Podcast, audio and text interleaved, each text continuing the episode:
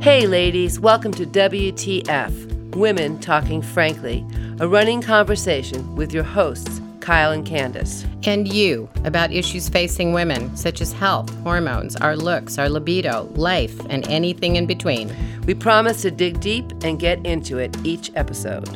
Welcome. We're so glad you joined us today.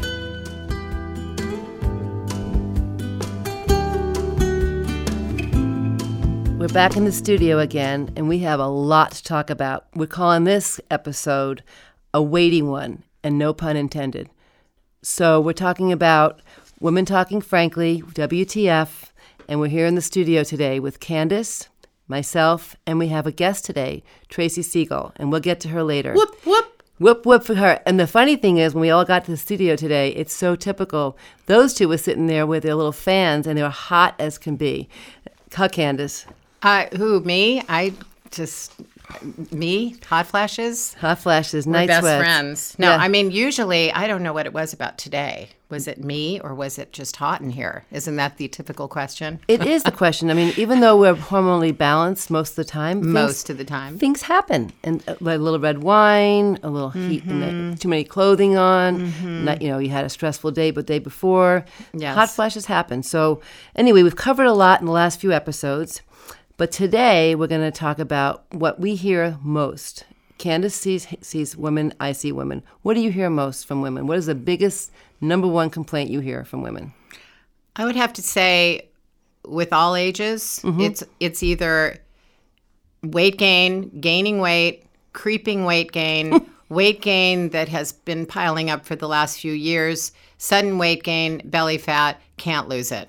Wow, it sounds It's like, all around that. Sounds like we might be talking about weight today. What do you think? Right. Okay, well, that's why we have Tracy here. So I we have you know we've introduced a new segment in our uh, podcast. I'm calling it our hot topic, and my hot topic this time was thinking back to my teens and my 20s, particularly ancient times ago. The magazines of my day and Candace's day were Glamour and Cosmopolitan. Well, there were others, of course, like Vogue, Redbook, Ladies' Home Journal. But my friends and my I, myself, we were obsessed with reading Glamour and Cosmo. What I remember most is that every time you went into the grocery store, there was a, a litany, you know, a whole bunch of magazines, and every single one of them had something on it that had something to do with how you could lose weight. It'd say like something like "lose five pounds by the weekend," or "how to get those thighs two inches thinner by the time you get married," "hate those thighs, how to trim them up fast," or "how to look good in a bikini in two weeks." Now, is that realistic, ladies? I don't think so. So, and then there was the But it was pretty important. it was pretty then. important back then. We were so obsessed with how we looked, and it was really Mm-hmm. important to be thin, to be tan, to be, you know, everything that we wanted to be. We wanted to look like those models in the magazine. There was the grapefruit diet, there was the veggie soup diet, there was the Atkins diet. It was always an instant solution about how to change your body. And boy, did we buy into it. Yeah, we did. It had to be the instant solution. Everything was quick. There was Slim Fast. It was this. And I remember we all drank. Oh, yeah. Didn't you drink Tab? Oh, it tasted so awful. I know, but we added you lime to love it. and we drank Fresca, and we used Sweet and Low. And what you just mentioned, um, what was the one? Fresca? No, the diet drink. Tab? Um, no, Slim Fast. Oh, Slim Fast, yeah. God, I hate to think what was in that stuff. And we did it because we wanted to drop those pounds quickly. And it, you mm. know, you lose the pounds, you gain them back. Some people took diet pills. We put co- we put sweet and low in our coffee. Mm-hmm. We would just drink coffee all day long, smoke cigarettes. I mean, No whatever, dose. it- whatever it took you to lose the weight. NoDoz was good. NoDoz was good. You try to sweat those pounds off, and you name So it. So good it was bad. So, but think about today. What's different now? We now we have where we live in the Pacific Northwest. We're inundated with all kinds of health food grocery stores. We have Whole Foods, we have New Seasons, we have Food Front, and when you walk down those aisles, what do you see? You have all those magazines now, like how to get a six pack, how to get arms like Michelle O. She has great arms. How to feel sexy about how you look. And then there are all those diets that promise to deliver. I can't tell you how many people come up to me and say, I'm on the keto diet. I'm on the vegan diet. I'm on, I had another one coming in the other day. It's a new one to me. I'm on the special carb diet. I'm like, what the heck is that? WTF. What the fuck is that? Uh, you know, she said it. I said it. Ladies, Yay, we broke the through. F-bomb just dropped. We broke through. Hallelujah. So We had to make good on our WTF. So then we're It's very faced, brave. and then we have intermittent fasting, and we have all these things, and everybody asks me, you know, what do you think of this, Kyle? What do you think of that? And I have to say, I'm not a nutritionist. Again, that's why we brought somebody in today because helping us sort through it. But also at the same time, we're on all these diets. Back in the 80s, we all went on a high carb, low fat diet and everybody got fat. Mm-hmm. Now everybody's on a high fat, high protein, low carb diet. I'm not so sure it's working long term. So we keep hearing, I keep packing on the pounds. This is what I hear all the time. Right. I don't eat any differently than I used to, but I cannot lose weight. I never had belly fat. Well, lucky you, because I did. But now I have a fat roll. It's just awful. I am so discouraged, and people are just at their wits' end. Sometimes that's what brings them in to see me more than the menopausal symptoms. I think women do hate that the I belly so, too. fat, the menopot, the the roll. They hate that more than anything. Because you try on Yeah. clothing, and even though you, the rest of your body does look good, and you are Mm-hmm. fit, and you go to the gym and you work out, you have this little little jelly roll. Let's call it a jelly roll. It's like a jelly roll donut. Uh-huh. Um, and you have it, nothing works. So they come in, and they and I hear this all the time. I know that Tracy and I sh- actually share a patient who cannot lose weight. I mean, We're really we're pulling out our hair. We can't figure Hmm. out what to do. So we're going to address a lot of these issues today, and that's my hot topic. And now we want to go over some of the hormone imbalances that can cause weight gain, both when you're young and again, particularly when you get to perimenopause and beyond. Well, so you just- take it away. Well, you just said you have a patient who cannot lose weight no matter what she does, and that usually is when you when here come the hormones.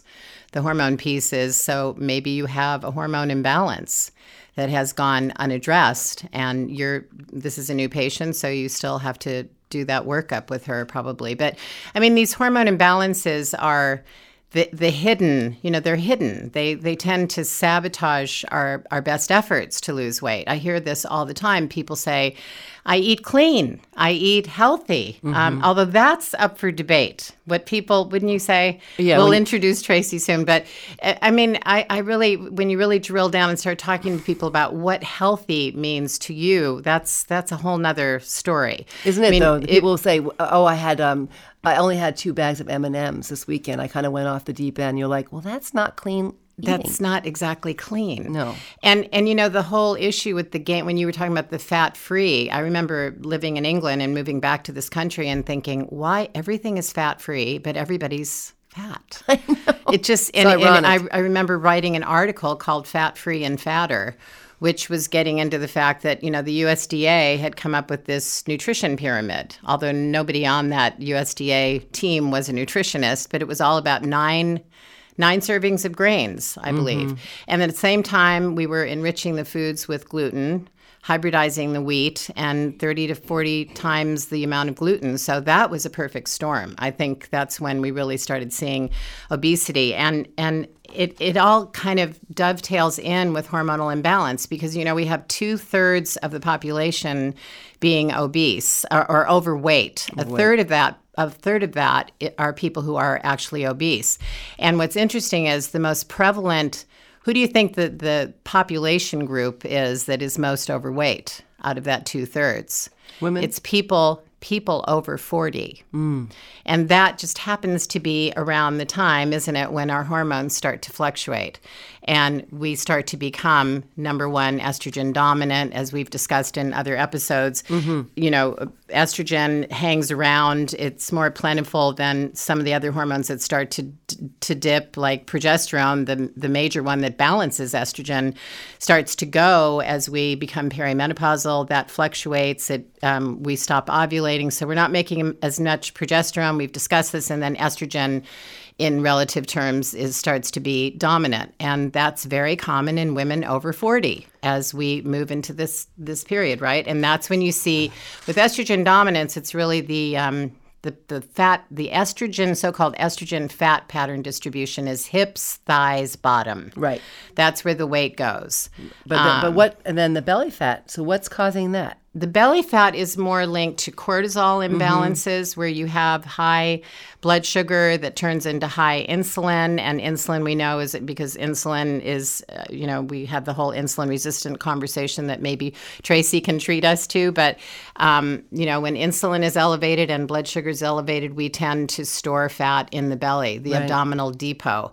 Um, so that's a cortisol imbalance that we see. And often that comes from what? People being having a high level of stress for a long time. So it's either high stress, which starts to pack on the weight in the belly, or it can be low cortisol mm-hmm. after years of stress. And now our adrenals are tired and they're they're kind of fatigued and there's a lack of efficient calorie burning. And you have to get into also, I mean, you think about the apple body is much more likely, the person who has the round belly is more likely to have the cardiovascular disease Right. as opposed to pear shape. Both are dangerous, but Hazardous clearly the ha- Mm-hmm. apple shape is worse. And getting, and you're talking about cortisol imbalances, also foods feed the cortisol imbalances. If you're, if you're eating high sugar diets and you're drinking lots of coffee and you're staying up late, that's going to also make your cortisols go out of whack. So we'll get into some of the food, n- you know, relationships with um, hormone imbalances. Mm-hmm. And interestingly, on that point, if you have a diet that's high in carbs, simple sugars, and sugars, um, you we see this issue with um, high androgens, the high testosterone and high DHEA, because what happens when insulin becomes elevated as a result of surplus blood sugar, it stays high, and then the ovaries are triggered to overproduce Androgens. testosterone, That's right. and that's where we get into things like PCOS, Exactly. where there's a lot of central obesity. Mm-hmm. There's irregular periods. There's even infertility, and you know along the way acne and skin hirsutism issues and all those things. Yeah. Absolutely.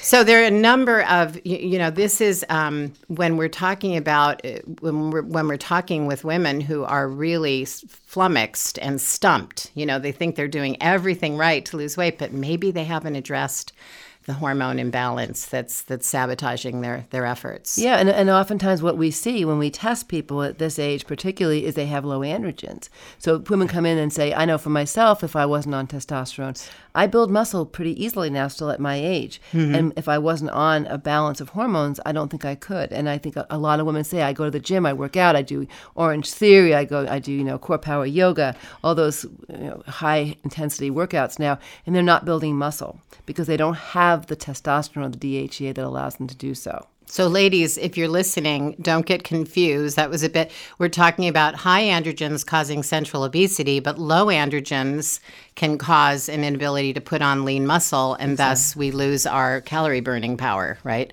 Right. So, there, there's two ends to that, two sides to that coin. And then one last hormone imbalance. I mean, there's probably ones that we're not even talking about today, but let's get into thyroid. I mean, you have to test somebody's thyroid. Oftentimes, people have a functional hypothyroidism. And, uh, you know, what I see is I do a full thyroid panel on people when they come in my office because I, I say, you know, if you're having any fatigue or issues or weight gain or low libido, let's look at that thyroid and let's look at all four levels. I do what's called the TSH, free T3, free T4, and thyroid antibodies. And if any of those are awry, then I address that with people. It might be thyroid support, but a lot of times if you have just a mildly underactive thyroid, you're just not going to be able to lose mm-hmm. weight. Right. So that's kind of important. Another important link, though, between estrogen dominance and mildly underactive thyroid, right? Because we know that estrogen dominance tends to block that conversion of T4 to active T3.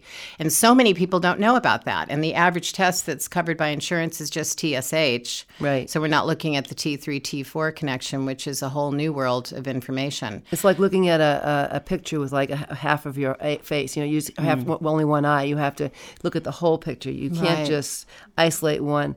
And you know, birth control pills. Birth control pills can affect your weight. We hear that all the time. Back in when I first became a nurse practitioner in the 1980s, the pills were different. They were much higher dose, and, they- Oh, yeah. and they caused much more weight gain than they do now. But still, if you're on a birth control pill and you're not losing weight, it, could be the birth, control pill. It could be affecting your thyroid and just in general your carbohydrate metabolism.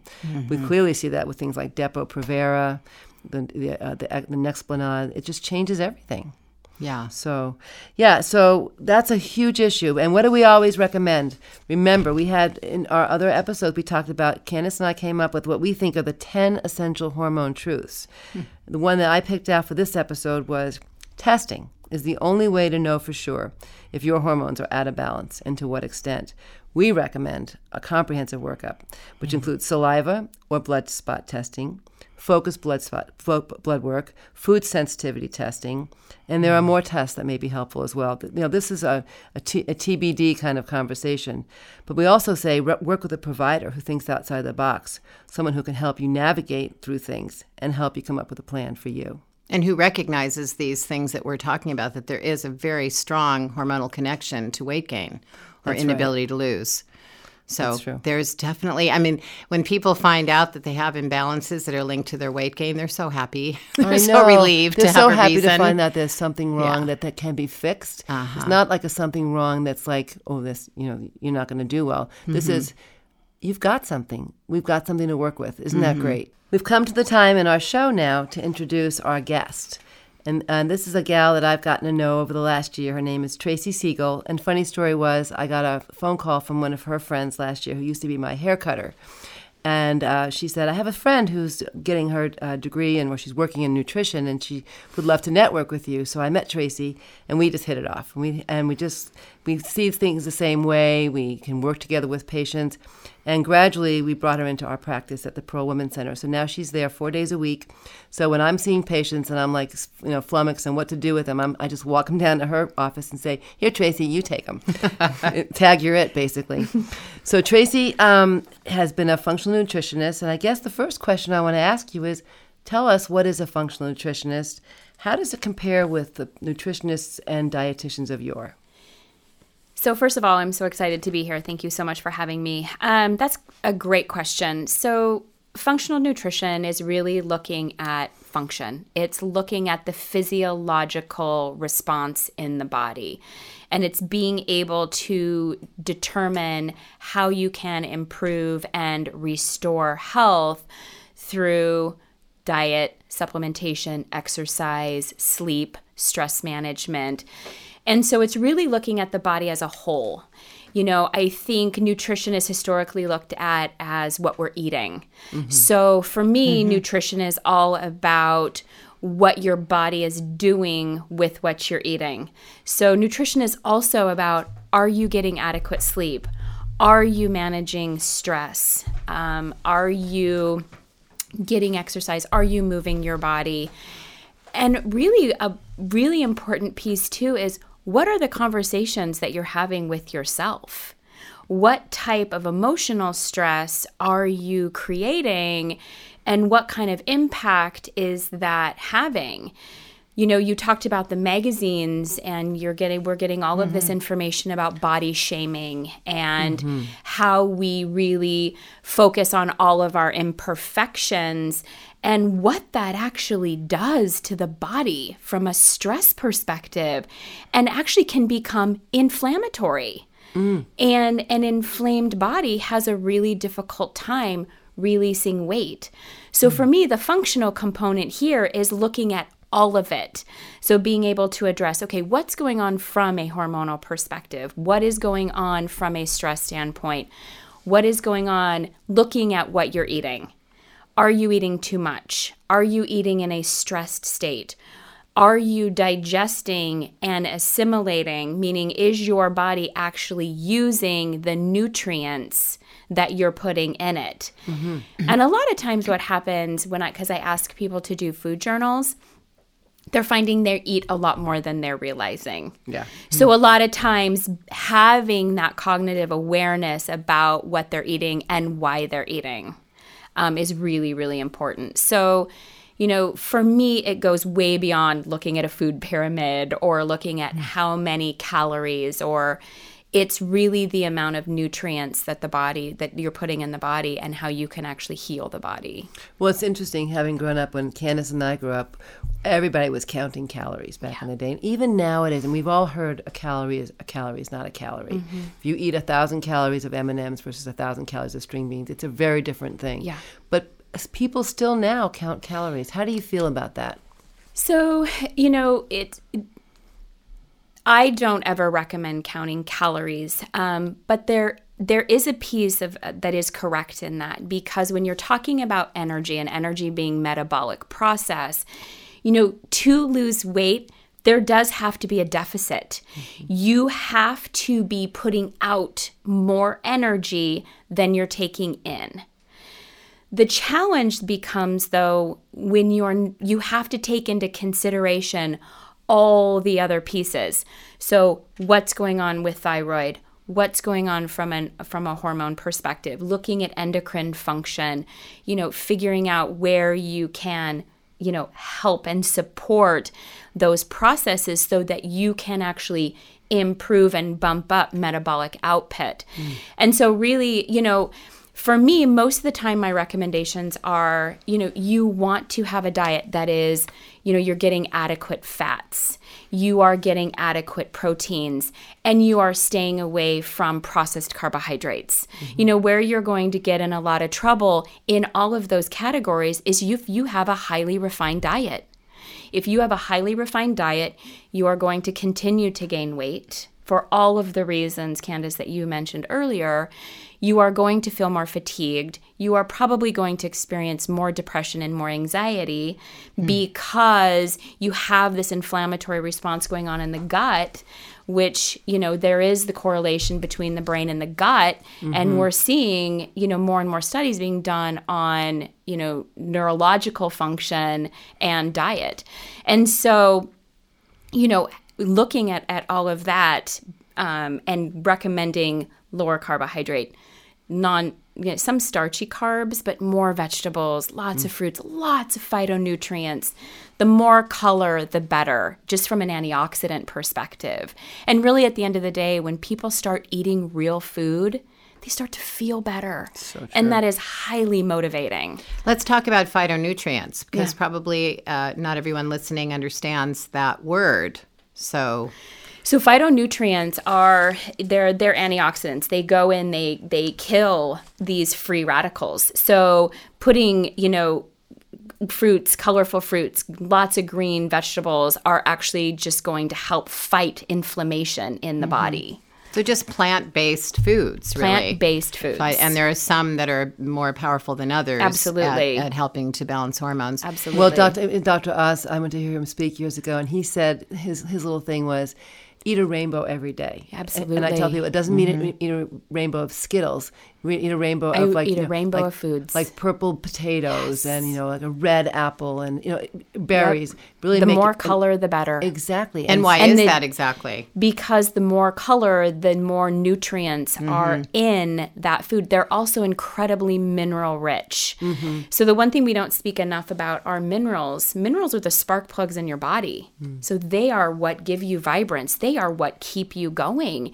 And so, a lot of times when you're talking about thyroid dysfunction, hormonal imbalances, you need to also look at mineral deficiencies oh, yeah. and identify those deficiencies. And, you know, as I mentioned earlier, digestion is such a critical piece of mm-hmm. nutrition. You know, when you have an inflamed gut, your body is not actually going to be able to you know, break down and assimilate those nutrients. So, you know, eating in a in a relaxed state, chewing your food. Like some of the easiest things to recommend for people is slow down you know, digestion starts in the brain, and we have all these mechanical and physiological processes in our body, and they don't work correctly when we eat too fast mm-hmm. or when we eat in a stressed state or standing up. or standing up. And most of us, you know, we are all guilty of it. We're all mm-hmm. multitasking. We're eating, we're driving, and we're talking on the phone. You know, and to think that our body is actually going to be able to utilize those nutrients. You know, but if you could just slow down and not eat so fast, mm. that is one of the biggest kind of key components to weight loss too is actually just slowing down What do you think of the whole thing? They used to tell you that chew 24 times. Remember Oh. that before Yeah. each bite? Impossible, right? It's impossible, but there's some validity to Yeah, it. I think so. You know, one, it helps with the breakdown of food.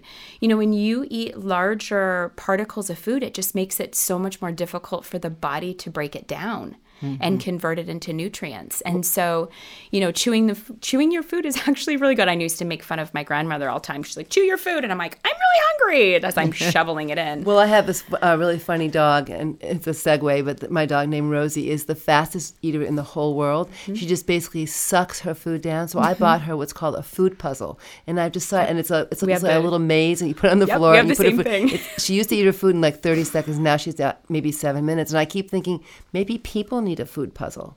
Oh, absolutely. I think if people, because here's the thing if you actually slow down, you would re- probably require much and eat much less food. Exactly. But you're eating so fast that by the time you're done eating, you are really full and you've probably overeaten. And yet, uh, I've heard, maybe this is uh, this is maybe this is old. Let me know that if you eat like shorter than twenty minutes, your brain hasn't had a chance to Oh, catch absolutely. up. The satiety No. levels aren't there yet, so you Absolutely keep thinking not. you're hungry. Yeah. So if you slow down and make your meal last about 20, 30 minutes, Yep. your brain catches up, and there you are. Well, how often have you eaten a meal and then you're like, I'm, I'm so like you're so full, you're uncomfortable. Right. So when you get to that point, it's actually really difficult for the body to start breaking that down. It's, it's, it's really hard on the body. So I always make kind of a simple recommendation that people stop around eighty percent.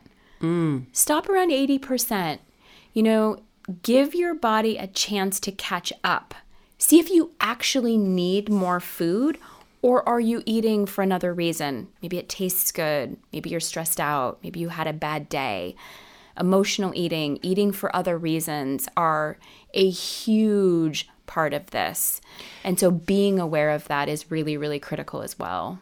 Right, and it, it puts me in mind of what we were just talking about with hormonal connections and stress. You know, it's sort of like what came first, the stress. Right. You know, what what actually Absolutely. is is taking away from our nourishment. Right. Is it the lack of digestion? Is it the stress that that accompanies the the way we're eating in a hurried manner? Yeah. um, and and not pulling in the nutrients we want. And then there's also the issue about overeating because we're stressed. Mm-hmm. Because the body, in its wisdom, if our cortisol levels are high, that is a stress response. Absolutely. You know, that's a mm-hmm. red flag. We need, I need, I need to store some fat for later on. It's- what do the adrenals want to do? They want you to fuel yourself. exactly. So even the so so that is a you know a trigger for overeating, but it really can also begin. It strikes me with undereating. There's mm-hmm. that whole thing about people who are rest- on restricted diets. And you know they're restricting their calories, they're restricting their foods, and that also is a stress response. The adrenals want to hang on Oh, absolutely. To And the body fat you have when you're restricting because that's calorie deprivation to the body that's stressful right Oh, absolutely. so it's a survival hugely response stressful. It's a, it's a it's a survival. It's absolutely Mm-hmm. a survival mechanism. But you know, and the downfall to that is actually slows down metabolic process. Mm-hmm. So here, women are restricting calories in the hopes of losing weight, and what's happening is they do achieve some loss, but then they plateau because metabolic response has slowed down Mm-hmm. based on the restricted caloric intake. So then you continue Yes. to have this Right. this challenge between energy input and energy output. So then they further restrict. And then it's, you know, then they start to gain. And they're like, I don't know what I'm doing Mm-hmm. Often in the wrong. belly. because now they're And eating a off- normal amount of, cal- according Yep. to what they're writing down on their piece of paper, it sounds like a normal amount of food, but their Right. body's But their body is metabolism slowed so- down. Absolutely. So, and what you mentioned back a couple minutes ago too, that's so interesting. We talked about the whole second brain. You kind of alluded to that. Yeah. I don't know if um, the audience knows this, but there's a whole uh, concept now, and we know this is true that something like 80 to 90 percent of our serotonin receptors are actually in our intestines. Yeah, So if our In the gut. metabolic processes are not working well, we're not mm-hmm. digesting food. We become depressed because Absolutely. our serotonin levels are we're not being able to, to respond to them. So we get depressed, and then depression leads to more well less activity Yep. Uh, more f- eating out of just frustration, eating the mm-hmm. wrong foods, not mm-hmm. trying, not having the energy to try. Yeah. So this, it becomes a very downward spiral type of thing. Absolutely. And then think about when somebody like maybe, maybe this never happened to you girls, but maybe somebody broke up with you when you were younger and you were devastated and you lost your appetite. Now it doesn't happen mm-hmm. to me very much. I haven't lost my appetite too much, but people do lose their appetites. They do. So they do, and then th- there's that too. So then you are not eating the right foods. So it's very com- it's so it's all connected. It is absolutely all it is absolutely all connected. You know, and we talk about and I don't I don't want to continue to to um, talk about this, but you know, when you're talking about digestion, you're talking about the body's ability to break down and assimilate nutrients. You know, fats are really the building blocks for hormones. Proteins are the building blocks for healthy neurotransmitter function. You know and so it's really really critical to have these conversations mm-hmm. you know with people and with our patients when they come in. And because these are not typical conversations that people are having. You know when you go to the doctor and you have an ailment the first question you're not expecting him to say is how's your digestion? What does your diet look like? Right. you know those are not things that people are typically having. And so you know when they come into the clinic like that's exactly the conversation that we're going to have because if you don't start there you can't you can't actually make a difference from a systemic perspective.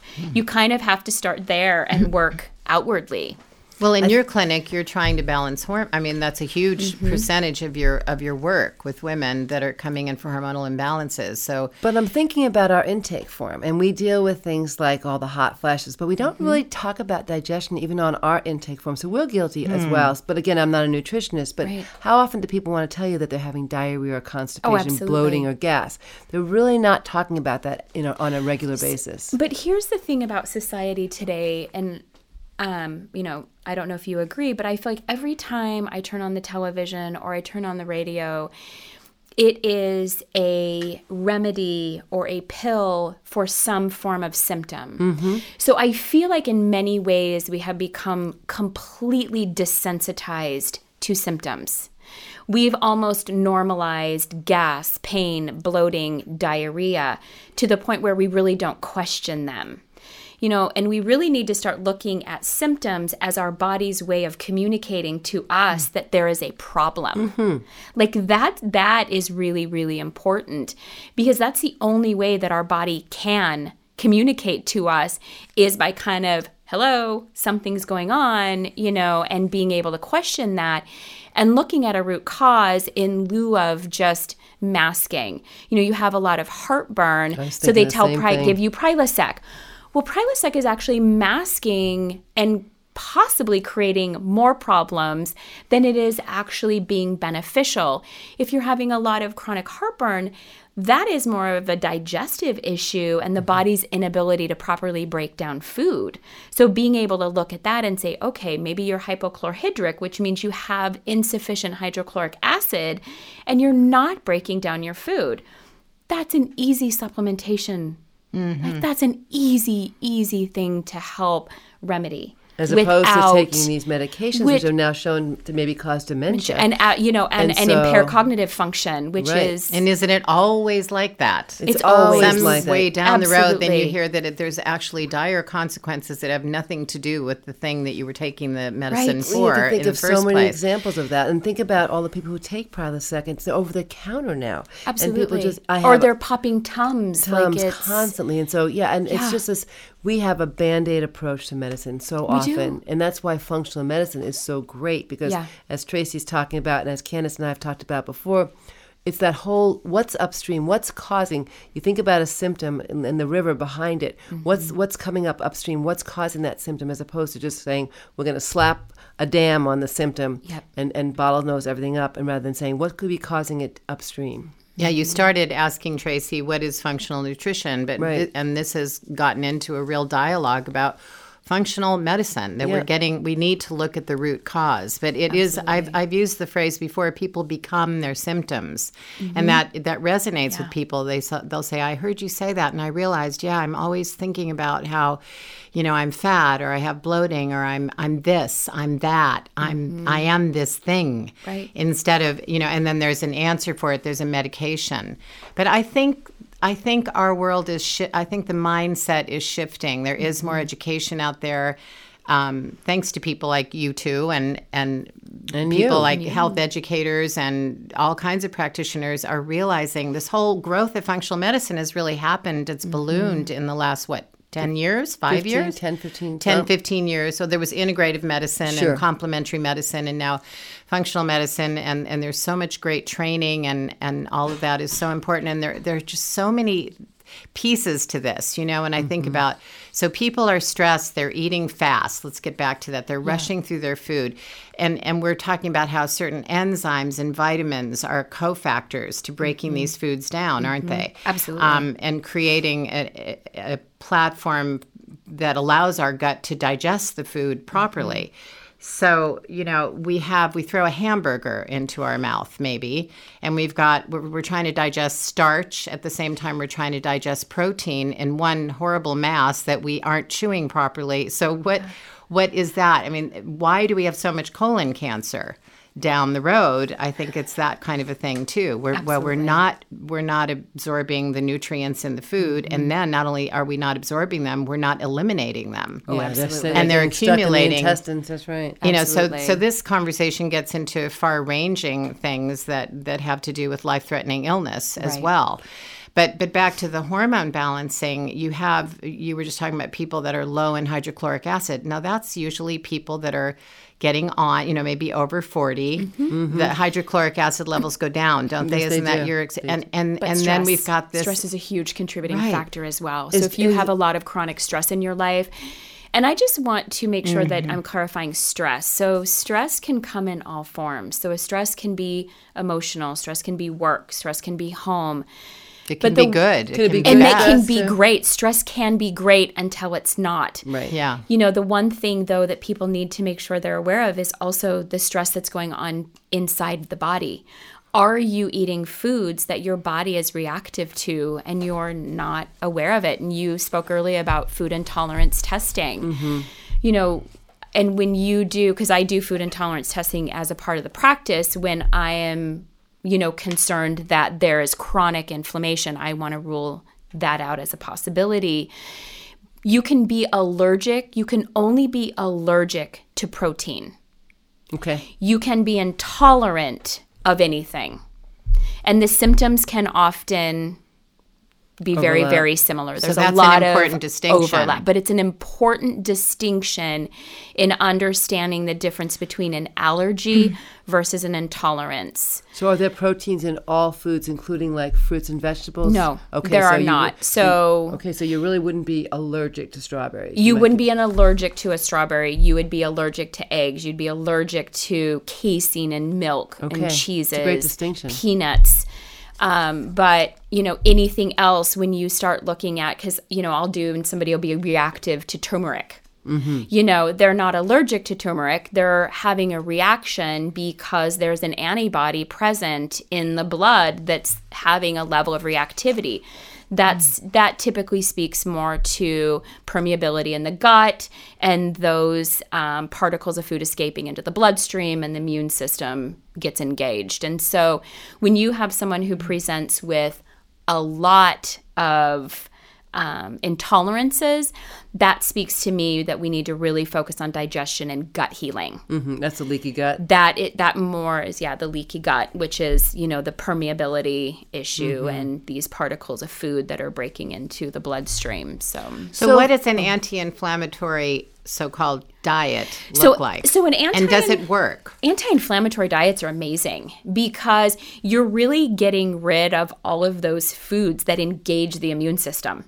So when you do an anti-inflammatory diet, you're getting rid of you're eliminating corn and soy and dairy, um, gluten, Sugar. sugars. So those things that the body becomes highly reactive to, and all of a sudden, you know, so you start to receive function restore. Mm-hmm. So I have seen women in my practice who are postmenopausal and will do an anti-inflammatory diet and have a period, mm. full period. They have one. They have this massive purge. But it's the body actually restoring and kind of getting back to this homeostasis where it really just wants to be at all the time. You know, I've had women who have had breakthrough bleeding. I have most of the time women are like, "Oh my god, I feel amazing."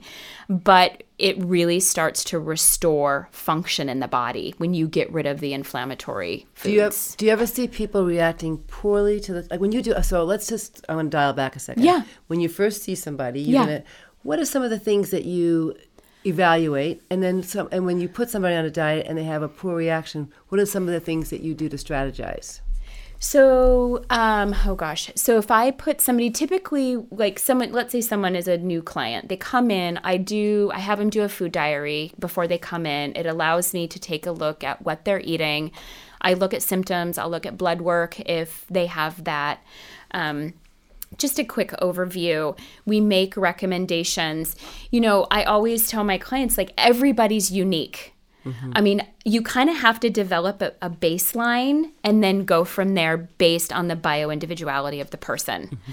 So, Kyle, I wouldn't, you're not going to respond the same way as Candace is going to respond. You guys are both going to have completely different metabolic responses and you're going to respond differently from a dietary perspective.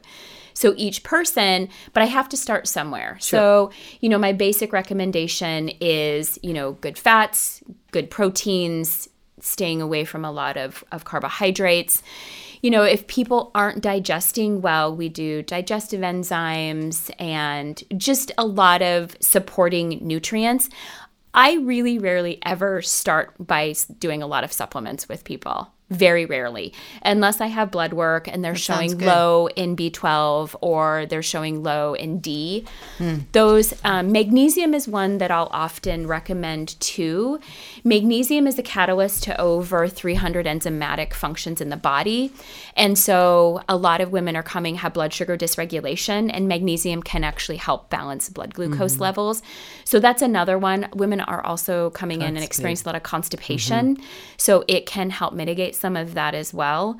Um, but I'm pretty conservative from a supplement perspective because I want to work on getting the diet dialed in before I start masking by putting a lot of, mm-hmm. of supplements. And supplementation, in my opinion, is just that. Mm-hmm. It should start with your diet and then supplementation should just be kind of augmented it just should just be kind of helping promote function and when you mentioned magnesium, there's a, a known, well, it seems to be a widespread deficiency. It's a, it, and, over eighty percent last things last, like yeah. different minerals like that Absolutely. because the soil is denatured mm-hmm. because we spray. The, so there's yep. that whole piece yeah. with you know estrogens, herbicides, mm-hmm. um, and it helps you sleep. I mean, it helps. It's very oh, it does. It helps. There's so many things. Magnesium. It helps it with helps, ovulation. It helps with muscle cramps. I mean, there's so, so many athletes, things. I'll have them do it at night mm-hmm. before bed. It just helps because calcium is responsible for contraction.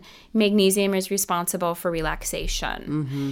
And mm-hmm. so um, I, I really very rarely recommend um, calcium. I always recommend I'm the same way. Magnesium. And I, I love the fact that you said about the, the mo- not supplementing first because you see people walk in the door and they have their they have their shopping bag full of supplements. Or I remember years ago when there was a show on TV. It was Suzanne Somers. Do you remember that show, Candace? I think you watched it too. It was all about her talking about her diet and her bioidentical hormones. But oh, she had God. this like she takes 60 supplements a day, but she had this organic garden. I kept thinking, there's a disconnect here. Yeah. What why would you need to take 60 yeah. supplements a day yeah. if you have an organic garden and you and you eat healthy foods? Yeah. I think you have to. I'm not a nutritionist, but it makes sense to me that you'd eat your food. Eat what is it? Um, eat whole foods, not too much, mostly plants. That's Michael mm-hmm. Pollan. Absolutely. You know, you just you, the closer you get to the whole, eat an apple as opposed to an mm-hmm. apple chip. You know, eat a potato as opposed to a potato chip. Right. Eat the real deal. Eat the instead of the real... juice, eat the orange, yeah. that sort of thing. But you know, what's interesting though is we, you know, we talk about these allergies, these intolerances. How did we mm-hmm. get there? You know how did how did we get to that place where i mm-hmm. remember um, when i was younger there was a lot of talk about how food combining Mm-hmm. And there was a lot of, you know, that you don't eat a carbohydrate with a protein, that you don't you mm-hmm. you drink milk, any dairy products should be taken on their own. Melon, remember watermelon should be on its own. And then there's the the other thing about rotating your foods so that if you're a person that ate Cheerios every single morning, at some point you're going to be become allergic mm-hmm. to, you know, or, or, that you're a person mm-hmm. that eats I, I would think the same that thing people the same kind of yeah. diet mm-hmm. where it's all about carbs you know mm-hmm. and this is where i got into trouble on a podcast that i was on my god there was a backlash these people were mean i said i made the comment that um, vegetarians who don't get enough protein can have problems with ovulation because as you mentioned yeah. tracy and as we know we we need fats and Absolutely. protein to make hormones in the first place Absolutely. i should have said vegans comma who don't. Yeah. But I've had many vegans. I've talked to many people who are plant based or strictly mm-hmm. vegan who who admit that their go to is carbs. Mm-hmm. Yeah. You know, because it's so, and that's a whole education, isn't it? Uh, mm-hmm. Uh, helping people put the right proteins together. I mean, yeah. there's nothing wrong at all with plant based diet. Right. But it's how do we do this right? Mm-hmm. Because somewhere along the line, we got into all this stuff about I'm allergic, I'm intolerant, I, I'm inflamed. This is in an inflammatory diet.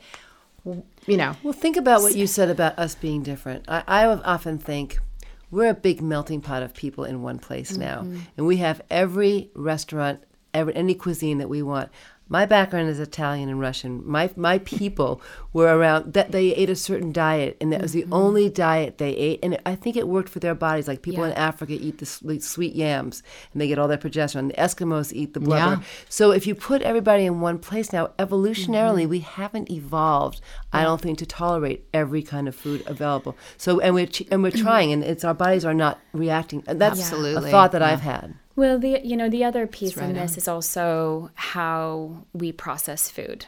How we process food is a really big topic of conversation. Um, you know, because we we use a lot of sprays and glyphosate and oh it's safe and actually it's not you know and i don't know about you but i have talked to so many people who cannot tolerate bread in the united states but they're able to go to european countries and have no problem. Mm-hmm. So that doesn't necessarily speak of gluten itself. It speaks to the way that gluten is processed mm-hmm. Mm-hmm. and what is And dairy. and dairy. You know and so hormone you- injected foods in this country, not allowed in the EU. Absolutely. So you start talking about why we have these immune modulating issues, and it's because there's so much that we're exposed to. You know, and I and I and and, until and I we wish it were just hyper aware. yeah, and I wish it were easy as saying it's one thing, and if we eliminated this, would be fine. But you know, it's stress, it's what we drink, it's it's how little we sleep, it's it's all it's all things. But a lot of it, I truly believe, is what we're exposing ourselves to, mm-hmm. and all of the toxins that we're exposed to, and our body's true inability to eliminate them. So getting Right. back to the whole avoiding the dirty dozen. Yeah. And we'll post that on our website. You know, and, and, and if some of you are aware that there's a whole list of foods that you should only eat if they're organic, and usually they're small berries and and fruits. Strawberries with- is always number one. yeah, and fruits without with a very you know thin skin. So Mm-hmm. it, those kind of pesticides are add, adding up in our bodies, and we don't even know what they're doing to our bodies. In the long, we know they're hormone disruptors. Oh, for absolutely. Sure. They're endocrine disruptors. Absolutely. And so we Yep. know that those are long term effects. And, and so when you're talking about evaluating people, Yeah. it's so complex at times. It is. You know, really You know, you it's what it. cleaning products are you using? What kind of lotions are you using? What type of anti aging products are you using? And are those products contributing to your hormonal issues? I mean, it's it's never just and they are. It absolutely. Yeah. And I mean, when you buy they're- supplements at Costco in the big jar, and, and you think that's what you're getting, getting a good supplement. I'm not saying they don't sell good supplements, because probably Mm-hmm. they do, but I try to encourage people when they buy supplements to Yeah. buy them made, know know where they're made, how they're made, what's in them. You're gonna pay. You get what you pay for. So I am a supplement snob. I will absolutely admit that that if you are going to purchase a supplement, you need to purchase a supplement that your body's going to be able to use. Right. If you purchase a uh, lower end supplement, you are going to be taking a supplement that's full of fillers that actually act and prohibit the body's ability to absorb. So you you're that up. really not getting any benefit. So if you're going to supplement, I absolutely recommend you do your research. You do whole foods based supplementation and you're really careful and read labels. If if people start advocating for themselves and start reading labels and really start understanding you know stay away from hydrogenated stay away from um, corn syrups you know those types of things contribute to aging. They um, contribute to blood sugar dysregulation. They are hormonal dis, you know disruptors. They are thyroid disruptors. So How do you? How does one? People are so overwhelmed with the supplement thing, and if if it is determined that uh, you know that you're probably deficient in particular areas, let's just take vitamin D, which probably should be uh, taken along with calcium and magnesium and K two. Um, I don't know what your view is on that, but but in any case, and please do chime in there, but in any mm-hmm. case, how does one determine that this supplement versus that supplement is more whole food based than the next one on the shelf? So, you know, shopping at somewhere like Pharmaca or a New Seasons or trust. where they actually have somebody who's fairly educated Mm-hmm. on their products. You know, obviously for Kyle and I, if it's somebody coming into the clinic, you know, we have our favorites that we recommend, Mm-hmm. you know, to clients and to patients. But if someone is just going in, you know, and they they want to know what the best I would just recommend they go to a higher end vitamin store and just Yeah, really good. understand, you know, what they're taking. Even compounding pharmacies are. Absolutely. Well, That's what I Pharmaca was- is a was- compounding pharmacy, but um, Natalie's pharmacy, Natalie that Gustafson, who Mm-hmm. we interviewed um, a couple episodes back, has a lovely pharmacy, Yeah. Lloyd Center, and all kinds of great high. I think we call them high grade pharmaceutical. yeah. Yeah, and, and again, knowing where they're where they're made, where they're Absolutely. manufactured, and reading the philosophy of the mm-hmm. companies mm-hmm. is really important. And again, like and their you- quality control. Yeah, and like you said, Tracy, if you're going to a provider who is going to be more of a functional provider, they're going to be carrying the good supplements, the good supplements, supplement, and, they're- and oftentimes only providers can get those. Mm-hmm. Certain brands are only available to Yeah. providers. So, wow, we've covered a lot of ground today. What do you think? I think I could keep talking. I know we could. I think you know what I think is though, since we've covered so much ground today,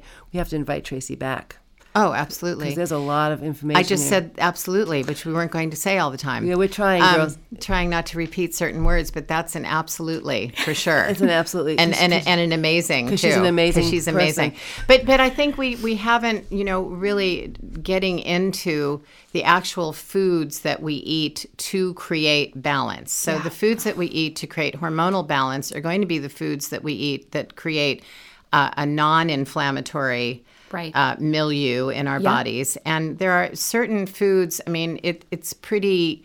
We all hear eat your vegetables, eat your fruit, mm-hmm. eat your, but there are so many distinctions within that. Mm-hmm. So there's, you know, high glycemic. Yep. There's the the glycemic load. yeah. There's the cruciferous vegetables that are mm-hmm. known to help um, eliminate some of these toxins that we were just talking about that we are exposed to. And so, Yeah. you know, I can do everything right all day long. Try to eat my my um, greens and my broccoli and all those cruciferous cabbage, cauliflower, and then walk take my walk. And some guys spraying in, in the field down the way.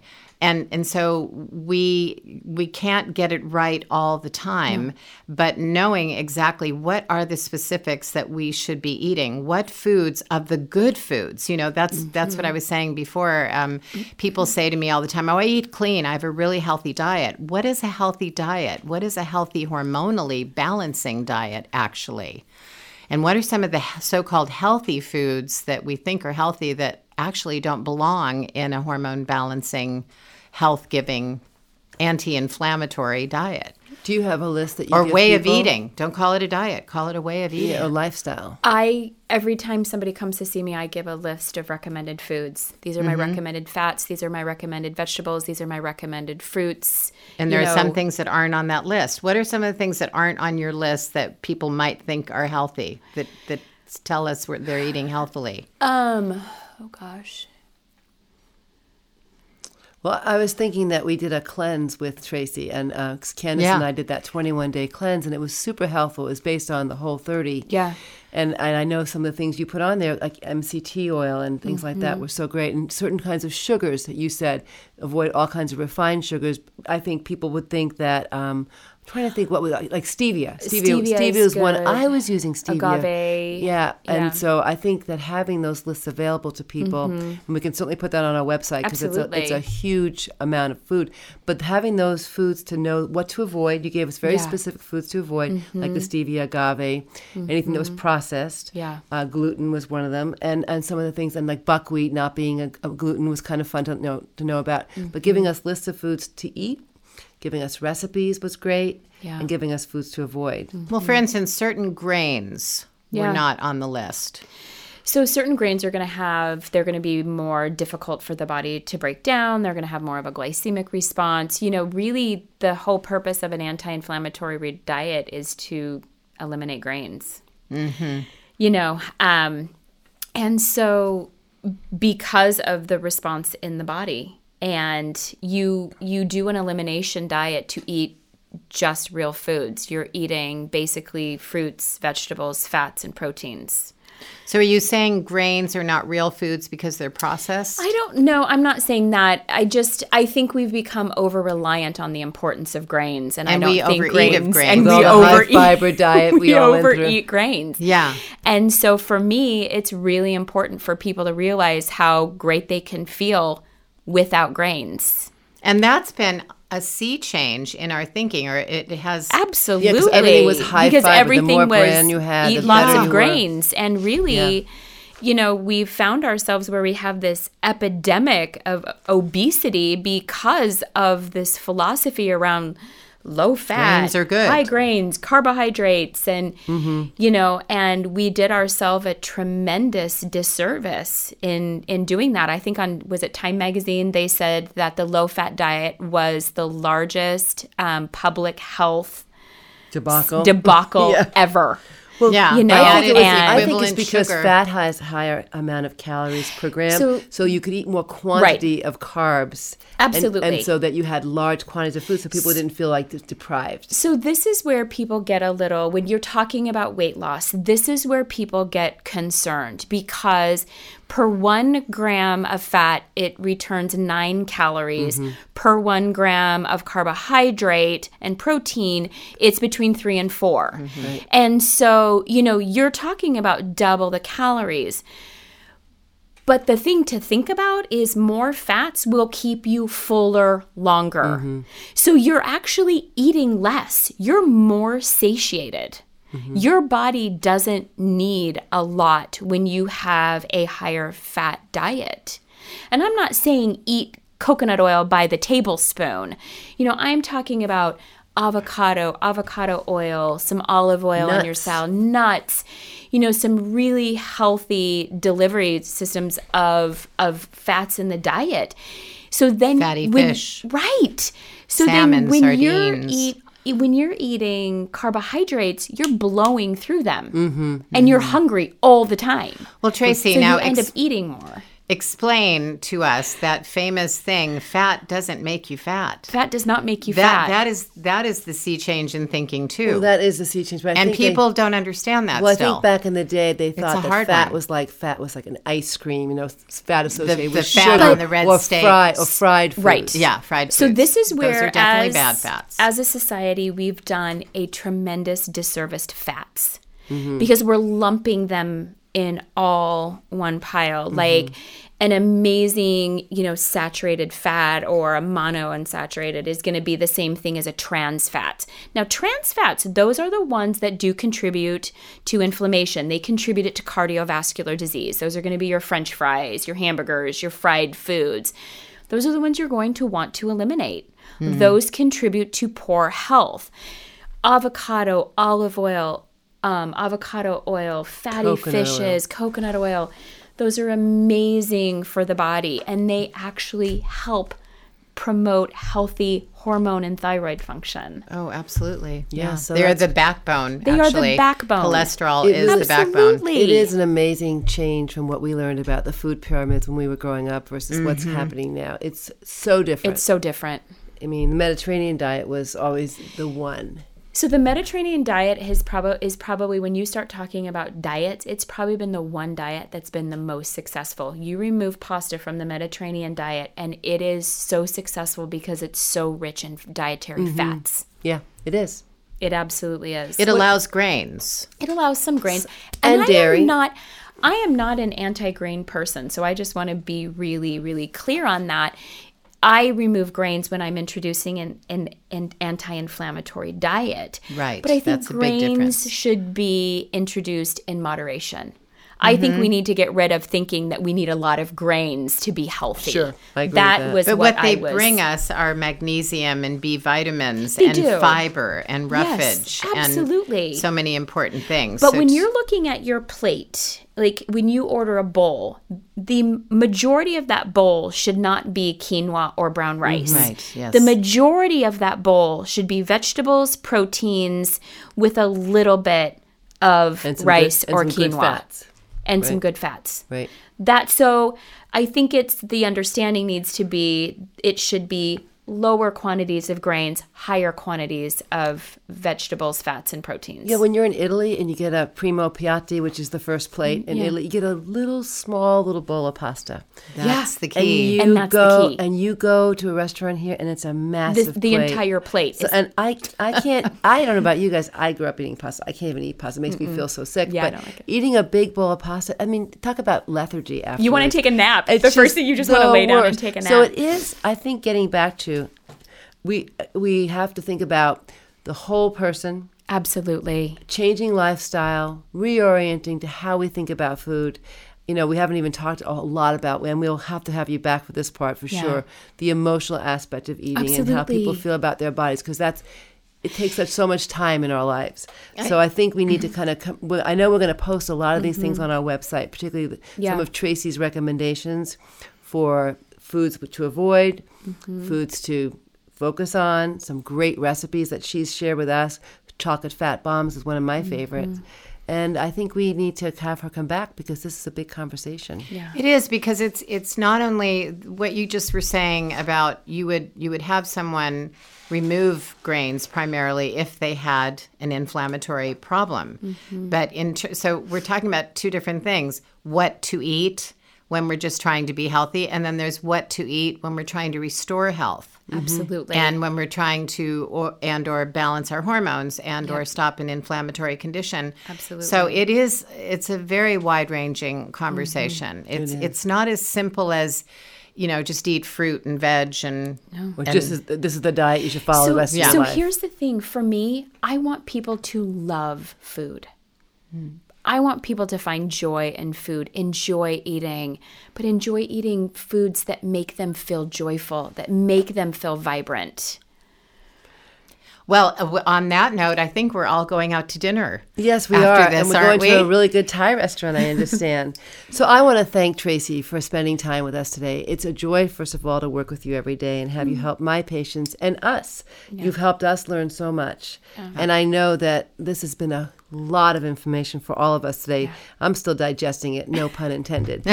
so I think we need to have you come back. i'd love to be back i would love to be here This yeah i think it's all it's a really fascinating conversation and you're obviously really uh, fascinated yourself and passionate about it so mm-hmm. that's you know we should be passionate about the food we put in our bodies and we mm-hmm. should you know find that to be something that is sustaining and nourishing and not just come away from a meal feeling stuffed and We're bad about ourselves. We want. I, I agree with you. The whole thing about do you eat to live or live to eat?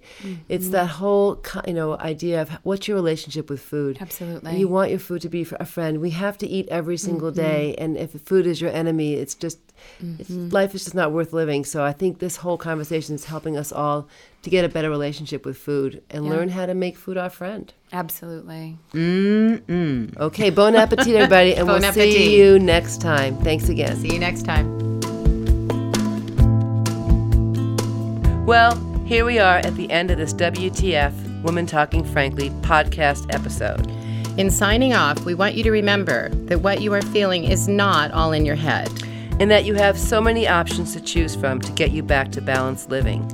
until next time be well And remember, if you want a great life, you need to ask great questions. Be courageous. Ask for what you need. With love, Kyle. And Candace.